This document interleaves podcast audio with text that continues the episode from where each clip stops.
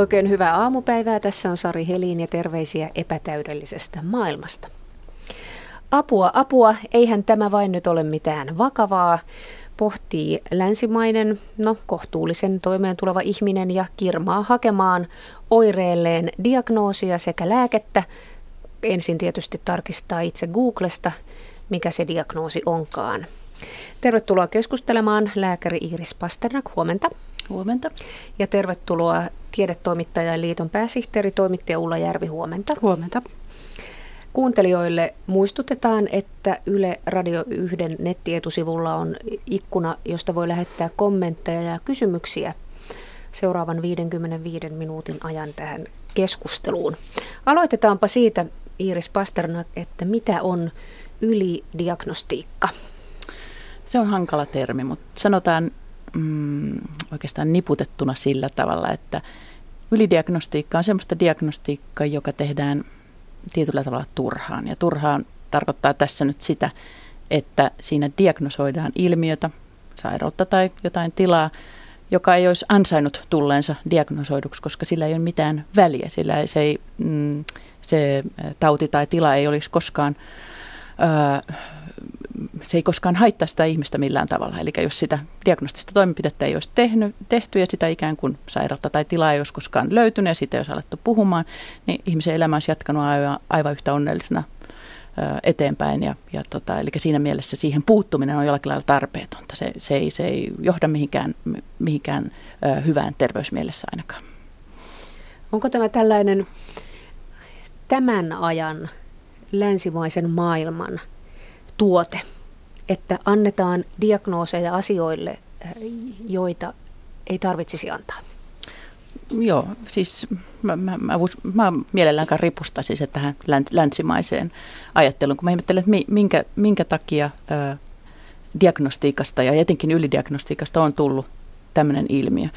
Ja, ja musta tuntuu, että se voi olla jonkunlainen vaihtoehto, että me halutaan kategorisoida kaikkea, mitä me nähdään ympärillä, myös omassa kehossa. Me halutaan mm, turvaa. Me halutaan tietää meidän kohtalosta. Ennen, ennen meillä oli, oli kyläyhteisön vanhat mummot, joilta kysyä, tai meillä oli Jumala, tai meillä oli, meillä oli kaikkea semmoista muuta tietoa ja turvaa. Ja nyt kun se semmoista ei ole, niin tavallaan se lääketiede diagnooseineen on aika semmoinen niin kuin houkutteleva ja hyvänkuuloinen vaihtoehto. Mutta tota, de facto niin tuota, lääketiede ei oikeastaan ansaitse kaikkea tätä tota, noin usko, uskoa. Eli ne diagnoosit ei läheskään aina ole, ole, ole niin päteviä ja niihin mun mielestä ei kannata ripustautua. Terveys on koko ajan mediassa meidän silmillämme. Miten se vaikuttaa siihen, että me haluamme koko ajan lisää vastauksia? No ainakin me halutaan lisää tietoa. Mä tuohon Iiriksen pohdintaan siitä, että, että onko tämä jotenkin länsimaista tai nykyaikaista ja, ja modernisaation tulosta tämä ylidiagnostiikka, niin mä itse vähän opponoisin sitä ja ajattelen, että ihmiset on kautta aikaan halunnut tietää, mistä ne vaivat johtuu. Että ainahan niille on yritetty keksiä joku selitys. Ja, ja selityksiä on tarjottu silloin, kun oli, oli yhteisön kannalta järkevää että se oli vaikka sitten Jumala, jolta se rangaistus tuli. Sitä ennen se oli tietenkin yhteisöä pidettiin kurissa ja herrannuhteessa, kun puhuttiin sitten taas jostakin pahasta silmästä ja, ja vainajilta tuli tauteja. Että ihmiset on aina halunneet selityksiä, mutta ihan totta, että, että nykyään modernisaatio tarjoaa siihen paljon sellaisia mekaanisia välineitä, joita voidaan kaupata – ja kyllä media kauppaa sekä tätä terveystietoisuutta että sairaustietoisuutta ja sitten niitä tutkimus- ja hoitovaihtoehtoja, niitä on niin kuin se meidän ympäristömme tulvii niitä ja meillä on rahaa maksaa niistä. Että kyllähän erikoisia hoitomuotoja, kun katsoo vaikka vanhoja sanomalehtiä ja aikakauslehtiä omien vanhempiemme ja, ja mummojemme vaariemme lapsuudestakin niin asti, niin on kyllä kaikenlaista tarjottu. Mutta mikä on ollut terveellistä, niin se on vaihtunut. Joo, siis epäilemättä varmaan niin on todellakin, että ja, ja vanhan ajan poppakonstit on ollut joskus varmaan hyviä, mutta aika usein on ollut haitallisia. Ja tota, ehkä se nykyään tosiaan niillä on vain eri nimi. Nykyään niillä on hieno nimi diagnoosi ja niillä on vaikka lä- lääketieteellinen ö, tabletti tarjolla, tarjolla tai leikkaushoito sen sijaan, että se olisi vain jonkunlainen poppakonsti tai puoskarointi. Mutta yhtä kaikki, niin volyymit on kasvaneet. Sanotaan se, että, että nykyään varmaan ne ihmiset, jotka, ää, jotka asettuu ylidiagnostiikan kohteeksi, niin sanotaan niiden ihmisten määrä on huomattavasti isompi kuin ennen, ennen ne, ne muutamat ahdistuneet, jotka haki Jumalalta tai puoskareilta tai joltakin, joltakin erikoista apua vaivaansa. Ja sitten sit tosiaan ne, ne, ne haitat tota noin, on tavallaan se lääketieteen vastuullisuus, että jos on isoja volyymeja ihmisiä, niin altistetaan enemmän haitoille kuin mitä he saa hyötyä, niin se on ehkä se varmaan se ongelma, joka meillä tässä länsimaissa olisi, tavallaan se on ehkäistävissä oleva ongelma. Mm. Ja nykyisin katsotaan, että se on mun oikeus saada. Että mulla on tämä henkilökohtainen oikeus saada hoitoa ja, ja sitä ennen joku tutkimus. Ja jos mä en saa, niin, niin sitten mun henkilökohtaisiin oikeuksiini puututaan. Että voidaan emmehän me kauheasti tiedä, miten ihmiset ennen vanhaan eli oikeasti. Me tiedetään sodista ja taisteluista ja, ja, ja pöytäkirjoista ja, ja, ja tämmöisestä niin kuin kovan historian dokumenteista, miten ihmiset, mitä tapahtui maailmassa, mutta mitä entisen ihminen eli ja ajatteli, niin, niin sitä tiedetään kauhean vähän ainakaan ennen kuin alettiin kirjoittaa, mutta, mutta ehkä ennen ehkä tyydyttiin vähempään. Jos nyt katsoo vaikka meidän vanhuksia, jotka tyytyy nykyiseen kaltaiseen vanhu, vanhus- tai hoitoon, jota he saa, niin onhan ne kauhean niin kuin vähän tyytyväisiä. Ja sekin varmaan kertoo siitä, että nykyään ihminen haluaa ja, ja saa ja vaatii. Mm. Ja sitten siihen vastataan.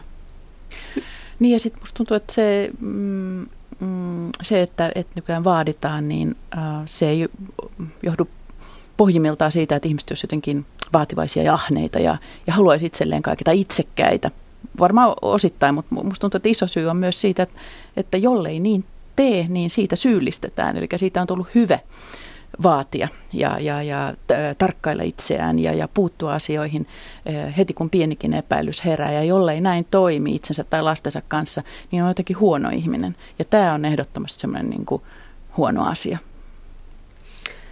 Kirjoitat Iiris kirjassasi Tautitehdas esimerkkejä sellaisista asioista, jotka voivat olla ylidiagnosoituja. Ja mennään esimerkkeihin. Esimerkiksi kirjoitat verenpainetaudista.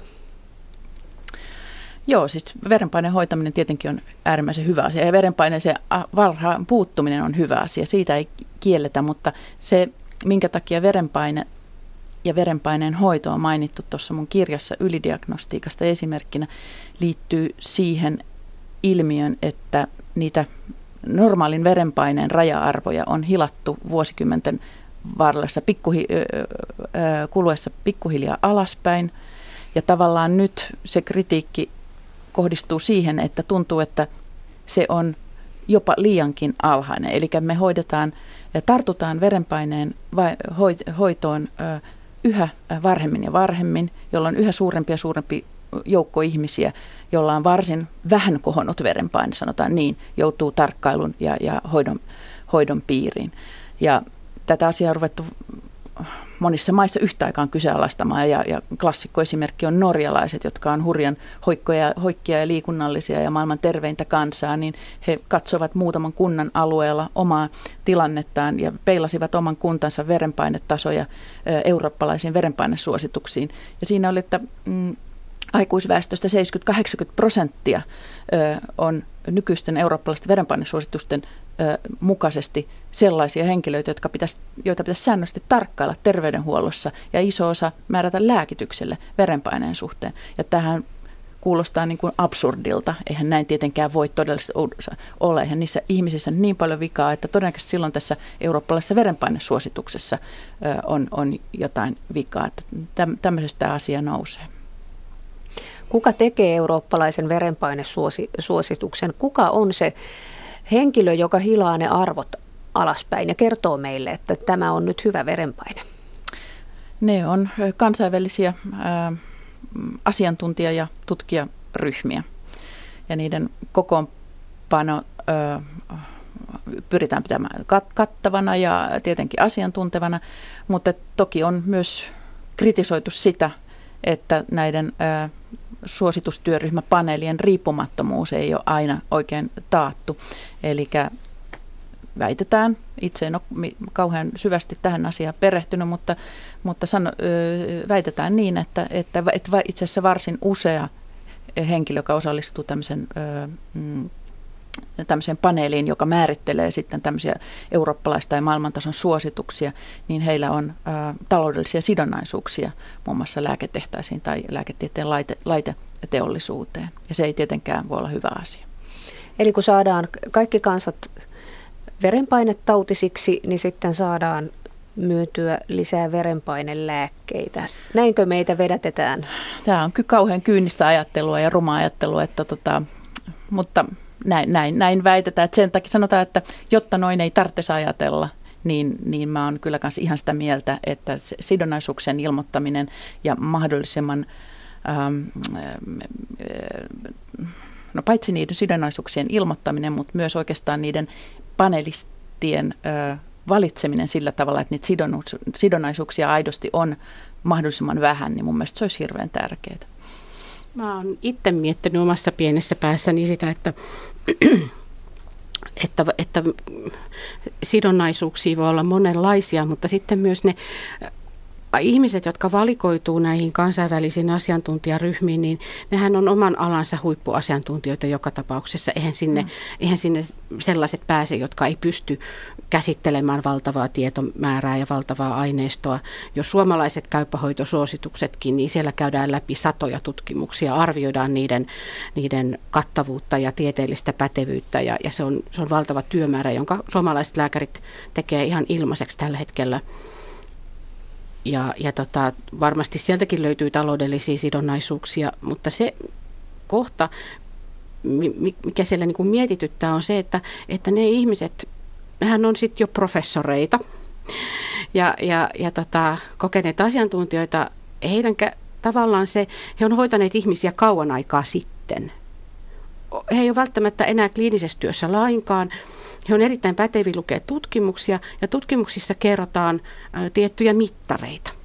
Jos ajatellaan, tuli tästä verenpaineesta mieleen, että, että verenpaine on sellainen, mikä mitataan automaattisesti joka paikassa.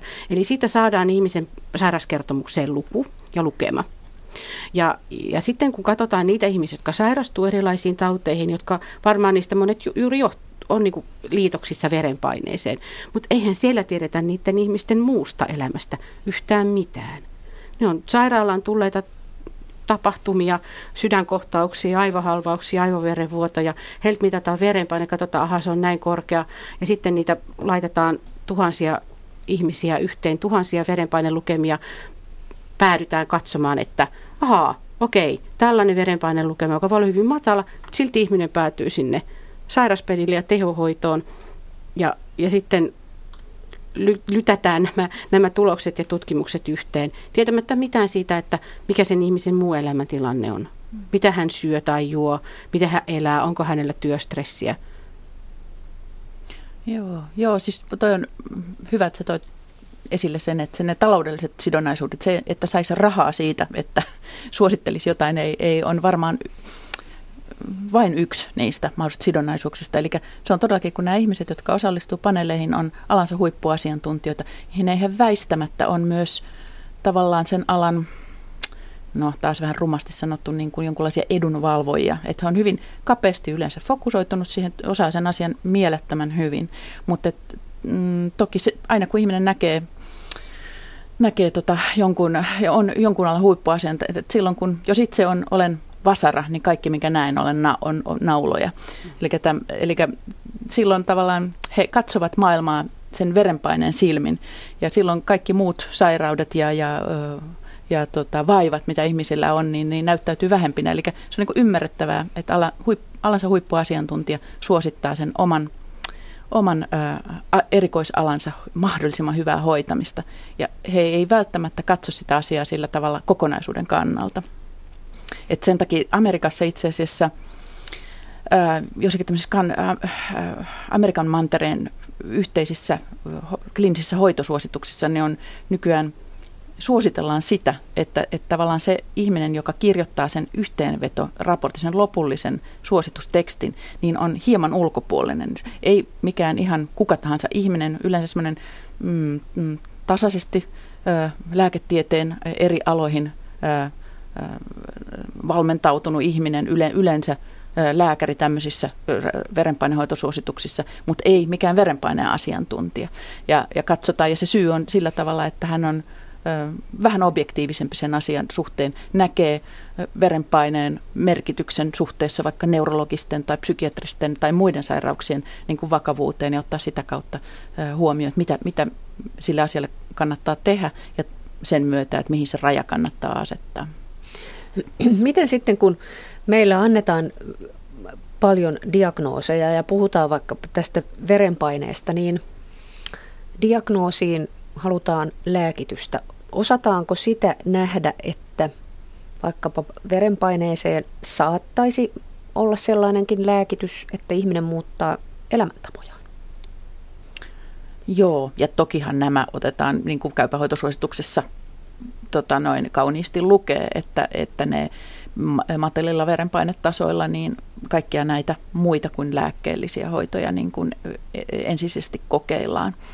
Ja tota, se, se on, se on niin kuin toivottavaa ja mahdollista ja sitä tapahtuu toki, mutta, mutta suositusten ominaisuus kuitenkin, suosit, su, tämmöiset hoitosuositukset on tehty helpottamaan lääkäreiden työtä. Ja siinä mielessä niissä on pikkasen semmoista keittokirjamaista ominaisuutta joskus.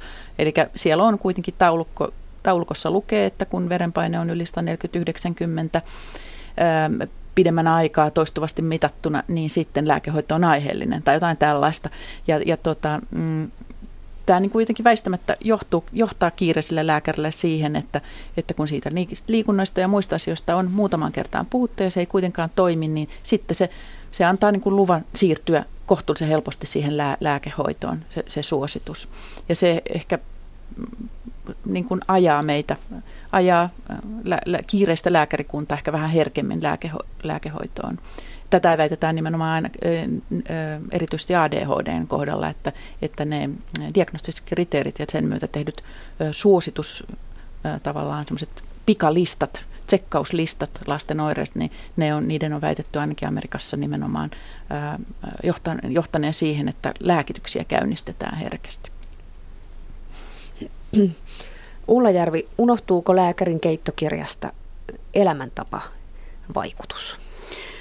Mä en usko, että unohtuu, mutta mietin tuossa sitä, että vaikkapa nyt oman keski-ikäisen naiselämäni rankalla sukutaustalla kontakteja työterveyshuoltoon, niin mulla on varmaan ollut oikeasti tosi hyviä lääkäreitäkin, jotka on aina käyttäneet aikaa myös siihen, että, että on keskusteltu ja pohdittu erilaisia vaihtoehtoja.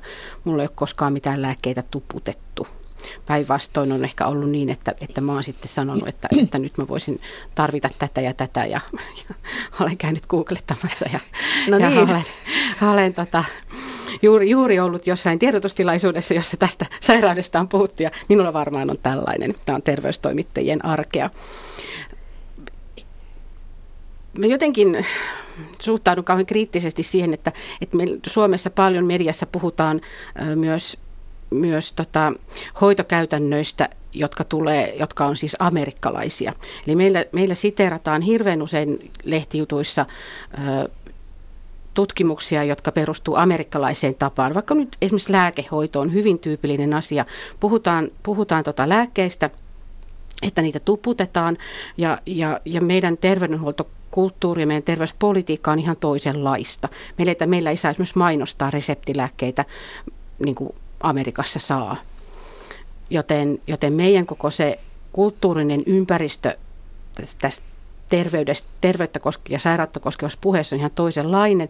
Mutta niin esimerkiksi otetaan vaikka tämä keskustelu siitä, että nyt työikäiset suomalaiset käyttää erilaisia ö, muistisairauden hoitoon käytettäviä lääkkeitä, vaan jaksaakseen pidempään tehdä töitä. Aivan käsittämätön väite, tapahtunut jossain, ehkä Saksassa jotain tiedetään siitä, Suomessa ei, ei mitään evidenssiä sellaiselle. Ei mitään, ei, ei mitään niin todisteita semmoiselle ole, että lääkärit määräisi terveille ihmisille muistisairauden hoitoon käytettäviä lääkkeitä. Mutta sellaista väitetään, koska sitten se uppoo tähän media, median niin kuin kauhistelupuheeseen ja pelottelupuheeseen. Toisaalta meitä pelotellaan niillä sairauksilla ja niiden sairauksien ja hoitamattomien sairauksien uhilla toisaalta. Ja toisaalta meille, meitä sitten taas pelotellaan sillä, että kun sä oot sairas, niin sä et saiskaan käyttää lääkettä. Että jotenkin me eletään semmoisessa viestinnällisesti aika haasteellisessa tilanteessa, että on kyllä tosi vaikeaa tietää, että mikähän tässä olisi joku, joku niin kuin totuus. Että pelot, että elit niin tai näin, joit kahvia tai et juonut kahvia, niin jonkun asiantuntijan mielestä teet väärin.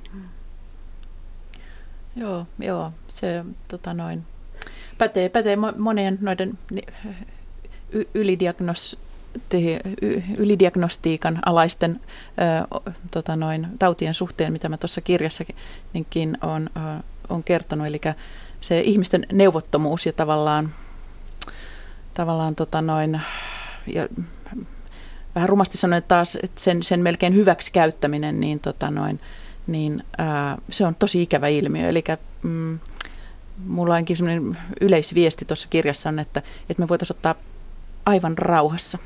Eli tota, voisi olla niin kuin levollisin mielin, että hirveän monet asiat, mitä meille viestitään, on se sitten lääkärien tai, tai, tai median toimesta, toimesta, niin on kuitenkin niin kuin vain ää, pieni osa siitä kokonaisuudesta mikä, ja meidän, meidän elämän pituuteen ja elämän laatuun vaikuttavista asioista. Eli tota, ää, detaljeihin tarttuminen pieniin, pieniin tota noin, äh, mahdollisesti terveellisiin tai epäterveellisiin asioihin tässä elämässä, niin me saadaan sillä kyllä elämä pilattua aivan niin kuin mennen tullen. Että mm. kaipaisin semmoisia isompia linjoja, mm. enkä, enkä niitä valtavaa detaljitulvaa. Mutta jännittäväksi se tekee elämän ja sehän on niinku kiinnostavaa ja siihen voi käyttää tosi paljon aikaa mm. sellaisten mikrogrammojen tutkimiseen, että mm. kuinka monta mikrogrammaa syönkään D-vitamiinia ja sitten menen nettiin katsomaan, että mitäs mieltä siellä ollaan ja, ja, ja siellä sanotaan toi, toisella toista ja toisella toista ja taas voi jatkaa aikaansa. Siis oman navan ympärillä pyörimiseen voi ihminen käyttää koko, koko niin kuin elämänsä ja kyllä toiset käyttääkin. Et sitä, mistä joskus vähän näin niin kuin lääketieteen toimittajana ja tiedetoimittajana on enemmän kuin harmissaan, että on se, että, että jos että tämä nykyinen puhe siitä, että tästä sairaustehtailusta, joka kohdistuu aika tietysti paljon lääkäreihin ja, ja lääkäreihin julkisuudessa, niin entäs jos siellä ei olekaan lääkäreitä puhumassa sairauksista ja terveyksistä? Ei siellä ole hoitajia, ei psykologeja, ei, ei niitä, jotka on saanut terveydenhuollon koulutuksen, niin se tyhjiöhän täyttyy aina. Toimittajat etsii aina jonkun. Ja, ja tota, itse istun myös julkisen sananeuvostossa, joka on, on median itsesäätelyelin.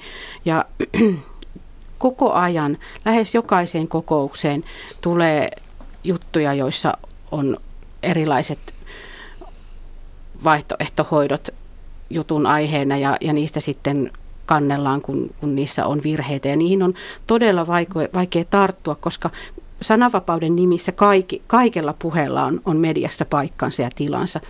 Ja, ja erilaisten sairauskäsitysten, erilaisten tulkintojen sairauksista, sairauksista ja, ja terveydestä pitää päästä esille. Mutta nyt kun meillä on aika voimakas tällainen lääkekielteinen ja lääketiedekielteinenkin journalismi valtaa alaa, niin, niin siellä sen paikan ottaa ne vaihtoehtohoitoja tarjoavat ihmiset, joista osa on todella kova äänisiä. Ja he rakentaa tietoista vastakkainasettelua sitten lääketieteen ja sitten näiden vaihtoehtohoitojen välille. Ikään kuin se, että, että jos sä menet lääkäriin, niin sitten sä et voi turvautua mihinkään muihin hoitomuotoihin, koska lääkärit kieltää sen. No, voihan sulla olla sellainenkin lääkäri, mutta, mutta se puhe, että jos et ole, tai niin kuin tämän vaihtoehtoisten hoitomuotojen harjoittajien puhe siitä, että jos et ole meidän puolella, olet meitä vastaan. Ja se on jotenkin kaikkein hämmentävintä tässä terveyspuheessa tällä hetkellä, mitä mediassa esiintyy, että, että sun pitää aina valita joku, joku puoli Että sä et voi ajatella, että no hei, mä, on, mä saan syövän, niin sitten mä menen lääkäriin, mutta tämän verenpaineeni kanssa mä voisin kokeilla jotain muuta. Paitsi, että jos verenpaine on 200, niin ehkä kannattaa mennä lääkäriin. Mutta että, että se semmoinen, siellä vaihtoehtohoitojen puolella tulee myös sellaisia ilmiöitä, jotka ei ole kauhean terveitä. Niitä on totta kai lääketieteessäkin ja lääkärienkin keskuudessa, mutta siellä vaihtoehtohoitajathan yleensä työskentelee yksin.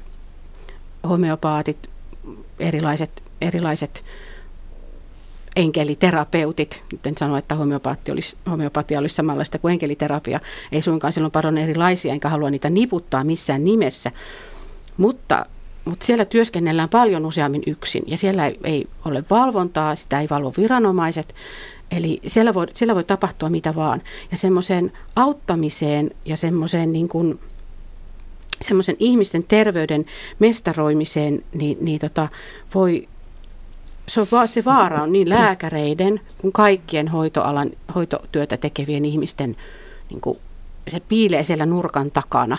Ja sitten mä ryhdyn kun, mestaroimaan tätä. Sitten kun hämmennetään oike, oikein tätä soppaa, niin sitten kun vaihtoehtohoidoista puhutaan, niin se, mikä Suomessa koetaan oudoksi vaihtoehtohoidoksi, siis suljen pois enkeliterapiat tästä asiasta kokonaan, mutta, mutta puhutaan ravinto puolesta esimerkiksi, niin se saattaa olla Saksassa tai se saattaa olla Yhdysvalloissa siinä hoitolinjassa koko, koko ajan mukana. Että, että, että Suomi on omanlaisensa vai onko Iiris Pasternak? Joo, Siis mm, joo, epäilemättä meillä on tämmöisiä ku- kulttuurisia tota, eroja. Ne on kauhean kiinnostavia. Niistä pitäisi todellakin tietää enemmän, että mi- missä määrin meillä on eroja, mitkä ovat hyviä käytäntöjä siinä, että miten me mm, itse hoidetaan itseämme tai niin sanotulla pehmeillä keinoilla, ei lääketieteellisillä keinoilla hoidetaan, hoidetaan vaivojamme ja itseämme. Ja, ja niin tota, tosiaan saksalaisilla varmaan on ihan, ihan erilainen tota, kynnys vaikka mennä lääkäriin tai, tai erilainen hoitopaletti, millä he niin kuin, tohtoroi itseään niin kuin ennen kuin he si- siirtyy sitten niin kuin lääkärin luo. Ja mä oon kuullut, että myös tanskalaisilla on varsin, varsin erilaisia keinoja, niin tota, keinovalikoima käy, käytössä. Eikä se hullumpaa olisi. Siis joku just sanonut, että meidän pitäisi ne vanhat ratamonlehdet ja muut mummonniksit niin tota, tavallaan elvyttää niin kuin, semmoisen niin kuin tehokäyttöön ilman mitään tuommoista valtavaa ahdistavaa mm. tota, me, mediahypetystä niiden, niiden tota, tai siis toi oli hyvä, mitä tota, Ulla sanoi, että hän sotkee vielä palettia sitten tämä lääketietekielteinen niin kuin, nä, näkemysten vyöry, mitä, mitä siellä ihmisille mediassa tarjotaan, alkaa rokotekielteisyydestä ja sitten sit koko vaihtoehtohoitojen tota, kirjo, niin tota, se, on, se on kyllä melkoinen, melkoinen vyyhti todellakin navigoida, että mitä, mitä tota, missä mennään ja mikä kuuluu mihinkin lokeroon. Mutta yhtä kaikki mun mielestä sitä asiaa voisi niin kuin itse kukin päässään mm, jotenkin yksinkertaistaa ja niin kuin antaa suurin osa mennä kor, korvien ohi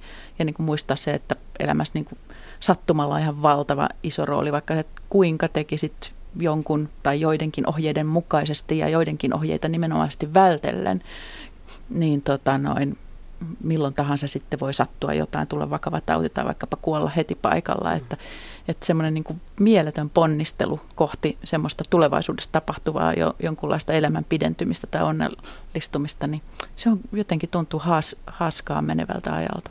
Se on ihan turhaa ja jos saa sanoa mm. vielä tästä, että, että jotenkin kummastuttaa tämä meidän, meidän puhekin tästä niin kuin lääkäreiden ylihoitamiseen, tai että, että lääkärit nyt valtavasti suomalaisia ylihoitaisi, kun oikeastihan meidän suomalaisten ongelma on se, että me ei päästä sinne lääkäriin.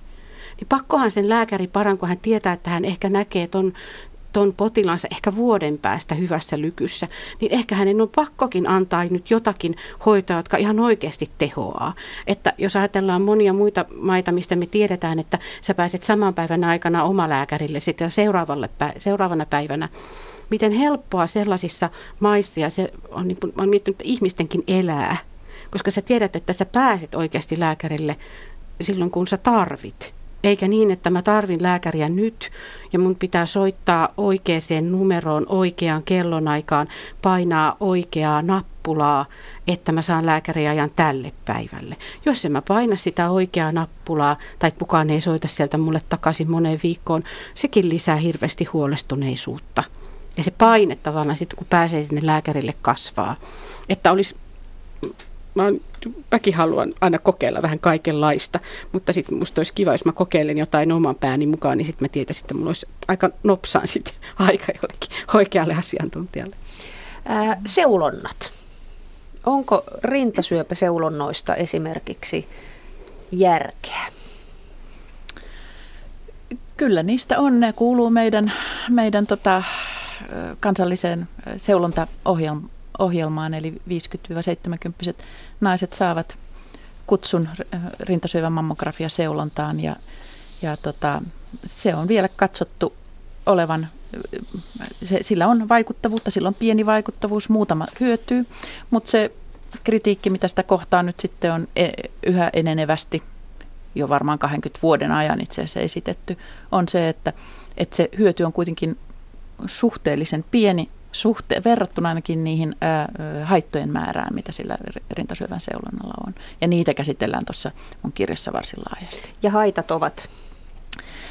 No ennemmin tai myöhemmin se, seulontaa käyvistä naisjoukosta, siinä 50-70 ikävuoden välisestä naisjoukosta, niin puolet heistä jossain vaiheessa joutuu lisätutkimuksiin Heidät kutsutaan siis mammografia-seulonnan jälkeen uudestaan röntgeniin tai neulanäytteeseen ja sitten osoittautuu onneksi, että se oli vain väärä hälytys. Mutta kuitenkin nämä viikot ja ö, kuukaudet aiheuttaa kauheasti huolta. Eli se on semmoinen ikävä juttu, että tavallaan niitä tämmöisiä vääriä hälytyksiä tulee aika monelle. Mutta se on kuitenkin mm, vielä vielä tota, se kohdistuu se haitta aika moneen, mutta tota, se on aika suhteellisen pieni haitta. Enemmän haitta on se, että sanotaan, että jos yksi, aina kun yksi nainen hyötyy rintasyövän seulonnasta sillä tavalla, että hän sillä erää välttyy rintasyöpäkuolemalta, niin moninkertainen määrä, jopa kymmenen naista joutuu turhaan ää, ää, rintasyöpälöydöksen diagnoosin vuoksi tutkimuksiin ja, ja hoitoon, jopa rint, rintasyövän hoitoihin. Ja turhaan tarkoittaa tässä tapauksessa sitä, että heidän syöpänsä oli luonteeltaan sellainen, että jollei sitä seulonnassa olisi löydetty, niin se ei olisi koskaan kasvanut sitä millimetriä, kahta millimetriä, kolme millimetriä suuremmaksi. Vaikka he olisivat e- eläneet kymmeniä, satoja vuosia, niin se, se rintasyöpä yksinkertaisesti on niin hidas, eh, hidas kasvunen tai se ei kasva lainkaan. Eli se ei olisi mitään, millään tavalla haitannut he, heidän tota, elämäänsä. Se ei olisi lyhentänyt sitä eikä huonontanut heidän elämänlaatua. Mutta nyt johtuen siitä, että he, tämä seulonta on järjestetty, he menivät siihen mammografiaan, se syöpä löytyy ja koska ei ole mitään keinoa tunnistaa, onko tämä semmoinen syöpä, joka etenee ja leviää ja ö, aiheuttaa ennenaikaisen kuoleman, vaiko ei, niin silloin tietenkin kaikki hoidetaan. Ja se on ihan oikein, että kun syöpä löydetään, se hoidetaan. Mutta että, niin kuin ymmärrätte, että, että tota, aina kun yksi hyötyy, niin, niin ö, viidestä kymmeneen saa tämän, tämän kaltaisen haitan, että hoidetaan turhaan. Niin, niin tuota noin, tässä ei ole tietenkään mitään oikeaa, oikeaa ratkaisua, että onko rintasyövän mammografiaseulonta hyödyllinen vai ei.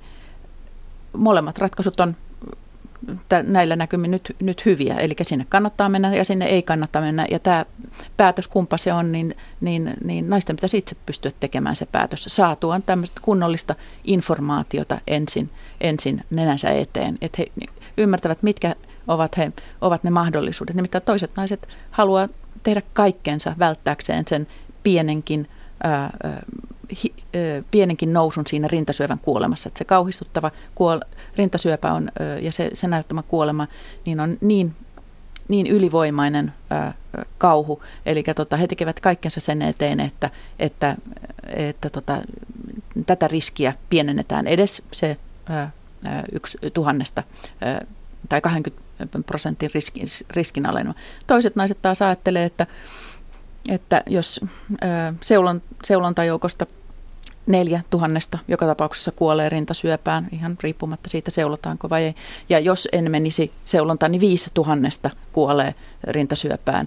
Niin, niin he katsovat, että, tämä, että onko se sitten viisi tuhannesta vai neljä tuhannesta, se on niin pieni, pieni riskin alenema, että tota, jos he samaan aikaan saavat tietää, että he, heillä on huomattavasti kymmenkertainen suurempi riski joutua turhaan syöpähoidetuksi, ja, ja valtavan riski joutua uudelleen jatkotutkimuksiin ja huolestua siitä, nämä naiset todennäköisesti ajattelee, että hah, minä en, tota, mieluummin, mieluummin olen niin kuin, ö, elän ehkä vähän ris, riske, otan pienen riskin, mutta saavutan sillä semmoisen niin kuin, mielen, mielen rauhan ja, ja toisaalta vältän, vältän joutumasta turhaan syöpähoidetuksi.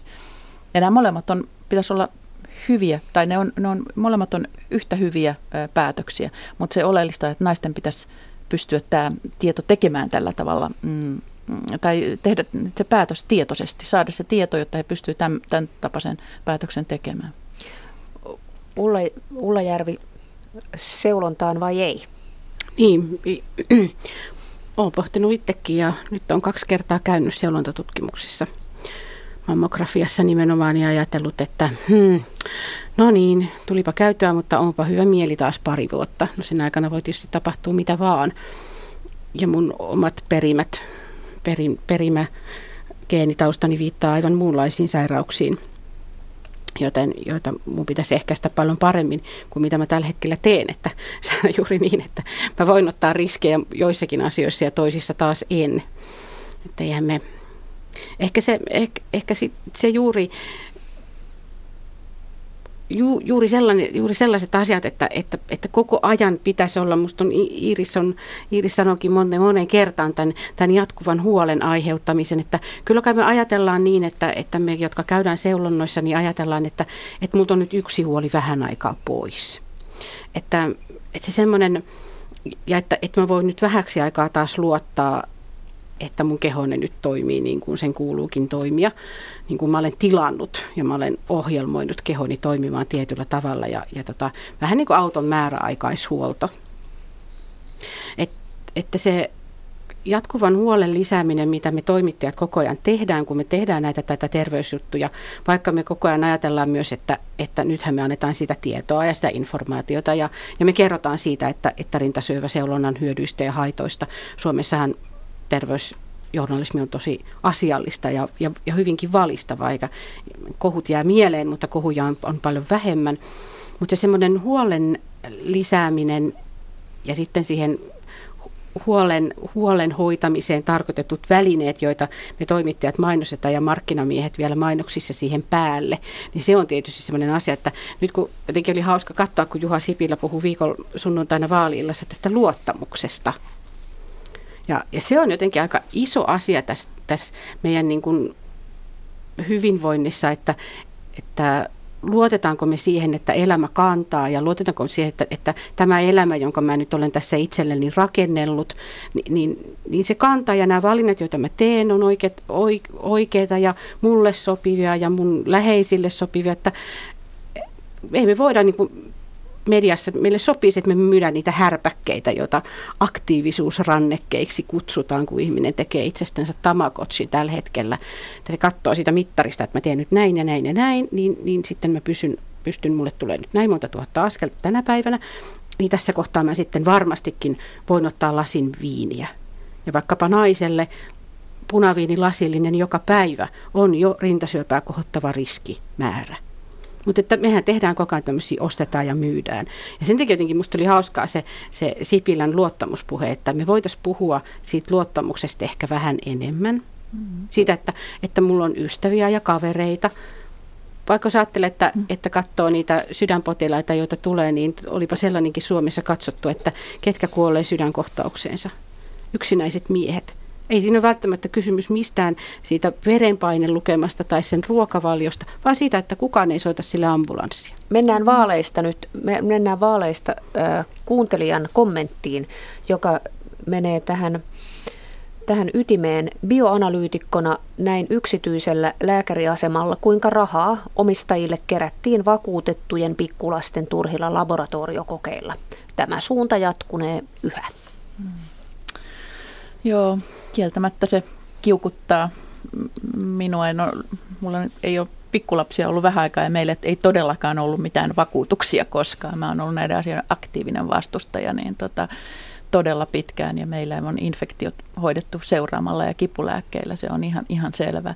Mutta tota, nyt viimeisin, mihin mä oon törmännyt, on eläinlääketiede, eli mä oon vienyt koiraa, ontuvaa koiraa eläinlääkäriä sielläkin ovella ja kysytään, onko vakuutusta, ja sitten pannaan heti röntgeniin. Mä sanoin, että ei missään nimessä. Se ensin tut, jonkun pitää katsoa, kysyä mitä on käynyt ja kopeloida sen koiran tassut ja sillä nyt on sitten varvas murtuma, niin mitä se röntgen auttaa siinä. Eli se on musta todella vastuutonta. Mä en nyt puhu tota, ihmisten hoitamista ja yksityistä lääkäriasemista, mutta siis tätä kyllä esiintyy.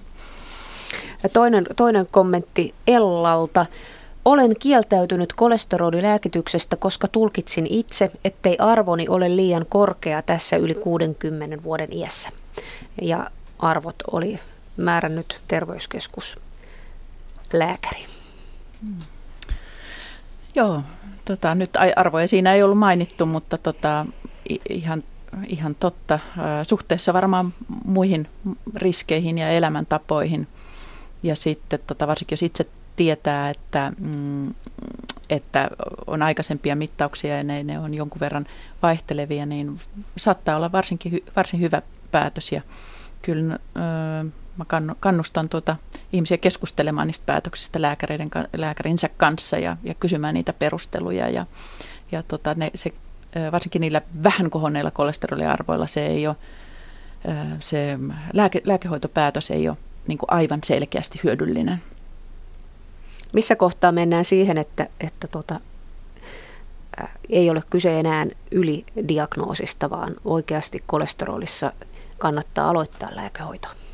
Oh, niistä käypähoitosuositus on, on myös hyvä, hyvä lähde ja, ja terveyskirjastoa taas kerran suosittelen. Mutta ainakin jos ihmisellä on muita perussairauksia, diabetes, aikaisemmin sairastettu sydänkohtaus, aivohalvaus, muu selkeästi val- valtimosairaus, niin silloin ei paljon pidä funtsia, että se on melkein pienikin kolesterolin kohoaminen, niin, niin se on lääkityspaikallaan. Ja, tai va, hyvin vahva sukurasitus.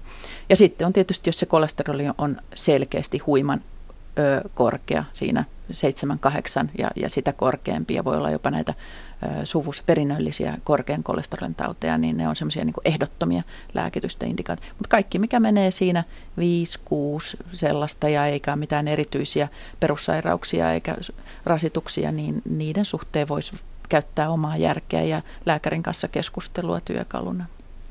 Voisiko kolesterolia hoitaa muulla tavoin kuin lääkkeillä, kun ollaan juuri noissa raja-arvoissa 5-6 ilman suurta sukurasitetta?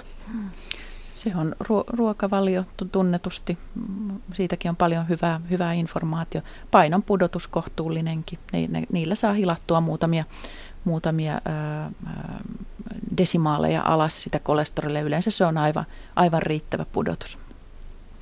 Miten tällä hetkellä media suhtautuu kolesteroliin ja kolesterolilääkitykseen. Niin, tuli mieleen nyt ne lukuiset terveysbloggarit. Vaikea sanoa, mitä media suhtautuu kolesteroliin, ainakin musta tuntuu, että, että tai, tai mitä tutkimuksen kautta tiedetäänkin, niin, niin kyllähän kyllähän tota, mennään vähän laidasta laitaan ja sitten kun tulee uusia tutkimuksia, että semmoinen, semmoinen niin kuin nippelitutkimusten määrä on lisääntynyt tämän, tämän tota niin, sosiaalisen median nousun myötä, kun, kun kaikilla nykyaikamoderneilla tiedotusvälineillä on omat verkkosivut, jotka huutaa materiaalia. Ja, ja siellä on töissä toimittajia, joilla on, niin kuin, jolla on niin kuin joka päivälle oma mittansa, kuinka monta somejuttua pitää tehdä ja kuinka paljon siellä pitää olla liikennettä. Ja tiede, joka tuottaa koko ajan niitä tutkimuksia lisää, näistä arvoista ja numeroista. Lääketieteen kielihän istui tutkimuksen kieli tosi hyvin mediaan, koska se tarjoaa näitä eksakteja numeroita, montako kuppia kahvia päivässä on liikaa tai liian vähän. Ja se vaihtelee joka päivä, joka päivä saa uuden jutun. Se on vähän kolesterolin kanssa samanlainen.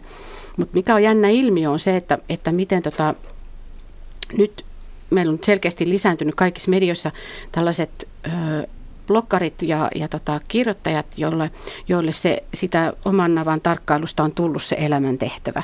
Ja ne on niitä, jotka, jotka tota, kirjoittaa, että syömällä tätä mikrogramman tuota ja tuota ei, ja, ja, ja ottamalla tästä sokeria pois ja tuosta sulfaattia pois ja, ja siirtymällä kookosrasvaan ja, ja kookoskermaan ja syömällä sitä tämän ruoan kanssa millimetrin tarkasti oikein ja vaatimalla, että myös lapseni päiväkodissa pitää tarjota millimetrimääräisesti oikeaa ruokaa tai voita tai mitä tahansa, niin, niin kuin tämmöinen terveysterrorismi on kyllä, on kyllä nyt lisääntynyt selvästi.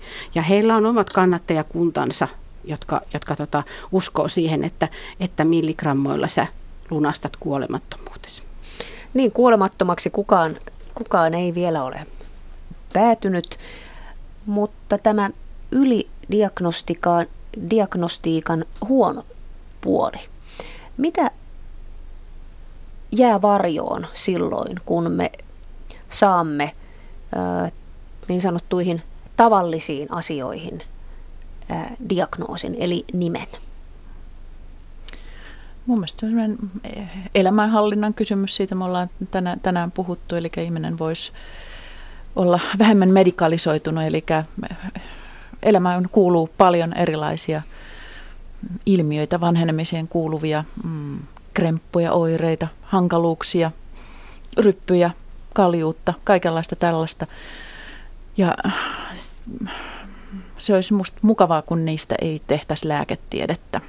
Mun mielestä se olisi melkein turvallisempaa, että niiden asioiden kanssa pysyttäisiin siellä ihan normaali elämän puolella, koska heti kun ne tuodaan sinne lääketieteen areenalle, terveydenhuollon palvelujen ääreen, niin A, niistä huolestutaan kauheasti ja sitten B, niistä, niihin pitäisi puuttua kauhean aggressiivisesti. Ja sitten jos niihin kaikkeen tämä alkaa puuttua, niin meiltä menee yksisesti rahat terveydenhuollosta siihen. Ja sitten kun meillä menee terveydenhuollosta rahat tällaisiin, niin sitten meillä ei ole varaa hoitaa oikeasti vaikeasti sairaat, akuutisti, äkisti sairaan, sairastuneita ihmisiä.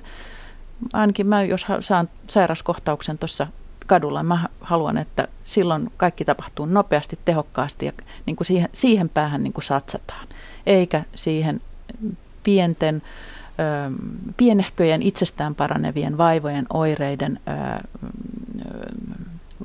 tutkimiseen ja hoitamiseen. Ja niin siitä, siitä mun mielestä olisi turvallisesti mahdollista ja sitä kannattaisi ottaa pois resursseja. Onko nyt jo käynyt sillä tavalla, että kun meille annetaan kaljuun, kaljuuntumiseen diagnoosi esimerkkinä tällaisesta luonnollisesta asiasta. Onko se jo syönyt terveysrahoja akuutista päästä? Hirveän vaikea sanoa. Näin on Joo, het, mä tiedän se, että heti tulee se lause, että ei, ei mikään terveydenhuollon käynti ole, ole turha, että jos ihmisellä on aito huoli, niin, tuota, niin tokihan lääkärin pitää päästä tai ainakin terveydenhoitajalle, mutta ah, se, se on, tämä on kaksiteräinen miekka. Et siis to, toisaalta mä näen se, että kyllä, että näistä tämän tyyppisistä käynneistä, jos käynnin tarkoitus on pelkästään huolehtia jostakin ö, ö, kaljuntumisen tyyppisestä asiasta tai kosmeettisesta huolesta tai itsestään paranevan ö, flunssan hoitamisesta, terveydenhuollon käynnillä, terveydenhuollon ammattilaisen vastaanotolla, niin kyllä mun mielestä ihan aidosti niistä pitäisi voida päästä pois, varsinkin jos meillä on näin tiukkaa. Ja sitten, sitten tota, on uh, uhkana, toisessa päässä vakavien sairauden, sairauden hoidossa esiintyy sitten alidiagnostiikkaa ja alihoitamista. Ja, ja mitä joissakin terveyskeskuksissa nyt Suomessa jo tehdäänkin, niin, niin on näiden heavy parempi hoito. Eli ne, jotka on, on ne on sekä oikeasti sairaita ja, ja ne on kovasti huolissaan myös siitä, heillä on joku krooninen sairaus, jonka kanssa he ei ole kauhean niin kuin, niin kuin sinut vielä sen sairautensa kanssa, niin se huoli, sehän teettää ihan hirveästi työtä. Että jos nyt miettii jotakin, ihmiset saira- tai potevat kaljuutta myös ihan sairauksien takia, mutta jos nyt kysymyksessä joku kosmeettinen tai vain kosmeettinen huoli, niin mitä kaikkea sen takana on? Et siellä, että ymmärrän kyllä hyvin, kun lääkärit usein sanoo kliinikot, että, että eivät he oikein niin kuin ehdi siinä vastaanottoaikana päästä niin kuin kysymään sitä, eikä se ihminen uskalla kertoa eikä osaa sanottaa sitä, että miksi se kalju tuottaa hänelle nyt niin paljon huolta. että, että mistä muusta siinä on kysymys. Ja useimmiten siinä on, jos yhtään tunnemme itseämme, niin, niin meidän monissa tällaisissa pienissä terveyshuolissahan on kysymys ihan oikeasti isommista huolista. Mm. Mutta että ennen kuin sen kehtaa kellekään sanoa, niin, niin, niin se voi vaatia monta kertaa. Ja sitten onko se terveydenhuollon tehtävä? Onko se terveydenhuollon tehtävä? Se että, että olisiko se kuitenkin, että voisiko sitten kertoa jollein ystävälle tai kaverille tai äidille tai isälle – Mm. Että, mutta, se niin puu, puuttuu juuri niin, nuo verkostot, niin sitten terveydenhuolto korvaa sitä. Mm, ja, kyllä. No. Ja sitten kun nykyajan äidit ja isät tuntuu, että ne on niin kuin huolissaan niin, niin, niin erilaisista asioista, kuin, kuin mitä itse oli omien lapsiensa kanssa tai, tai mistä mun vanhemmat oli huolissaan, että, että nyt sen elämän pitäisi lapsillakin olla hirveän täydellistä ja, ja sellaista niin kuin, ja, ja lapsia ja perheiden arki on tosi ohjelmoitua, niin, niin sitten se, että, että sitten se lapsi aina tuodaan kuvattavaksi ja aina tuodaan sinne, niin se, se tavallaan poistaa sen, että mulla on nyt aikaa, että mä vaikka makaan sohvalla tämän lapsen kanssa ja kattelen, että paraneekohan se tästä ja mitenköhän se nyt voi ja minkälainen se on silloin, kun se on oikeasti kipeä. Mutta kun ei mulla ole aikaa, koska mä oon nyt verkossa ja mulla on kotitöitä, mulla on, täytyy tehdä ja mun täytyy jatko-opiskella, mitä itsekin olen tehnyt lapsiperhearjessa. Mun täytyy, täytyy tehdä sitä ja tätä ja tuota ja mun täytyy käydä vielä treenaamassa, koska mä treenaan maratonille. Mä joskus kysyn, että, että kumman ottaisit mieluummin töihin, sohvaperunan vai maratonarin? Ja ihmiset helposti, pomot, esimiehet, johtajat sanoo, että no maratonarin, sehän on dyn, dyn, dyn. No maratonari voi olla aika lailla kadottanut jo yhteytensä muihin ihmisiin, kun se juoksee siellä yksin. Ää... Sohvaperuna voisi olla aika kiva tyyppi. Si- mennään vielä, meillä on muutama minuutti tässä aikaa siihen sellaiseen perus, perusytimeen. Tässä geenitestien ja seulontojen maailmassa. Mikä sairaudessa on se asia, joka ihmistä pelottaa? Mm, kuolema varmasti. Ja se on varmaan ihan, ihan y- ykkösasia se, että onko tämä kuolemaksi, johtaako tämä kuolemaan. Onko jotain muita, muita kuinka mm. kaukana mm. ne tulee ne muut, ne niin. rampauttamat? sanoo, että varsinkin meistä keskikäiset ihmiset, että kauheinta olisi, että joutua kasvikslaitokseen. Mm. Ja se on sellainen oman kontrollin menettämisen pelko, on varmaan sellainen, joka, joka esimerkiksi puhuttaa ihmisiä ja että semmoinen heittäytyminen toisen armoille. Niin kuin oma äitini eli aika pitkäänkin palvelutalossa ja, ja vanhainkodissa, niin hänen arkensa oli aika pientä ja kapeaa, eikä hän kauheasti päässyt liikkumaan. Ja, ja monta kertaa se oli niin kuin varmaan aika pitkästyttävääkin ja joutui, joutui hoitajienkin armoille, mutta silti musta tuntui, että ei hän halunnut siltikään kuolla – että kyllä hän halusi elää sitä omaa pientä elämäänsä siinä huoneessa ja ajatella meitä lapsia ja lapsen lapsia ja joskus lukea jonkun jutun lehdestä ja, ja, ja että kyllä ehdottomasti on Iiriksen kanssa samaa mieltä, että kyllä me kuolemaa oikeasti pelätään. Että kyllä meille se pieni kapea elämäkin kävisi. Pelkäämmekö me kuolemaa sen takia, että me olemme niin vieraantuneita siitä, että elämässä kuollaan? Hmm. Varmaan osittain ja sitten osittain,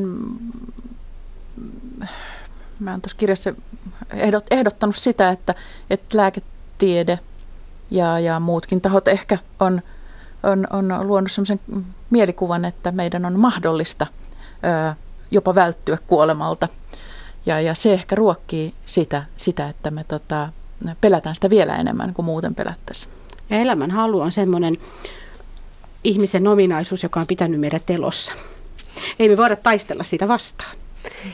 Elämän haluisiin, elämän haluisiin päätöksiin päätetään tämä keskustelu. Kiitos käynnistä. Hyvää Kiitos. päivän jatkoa. thank you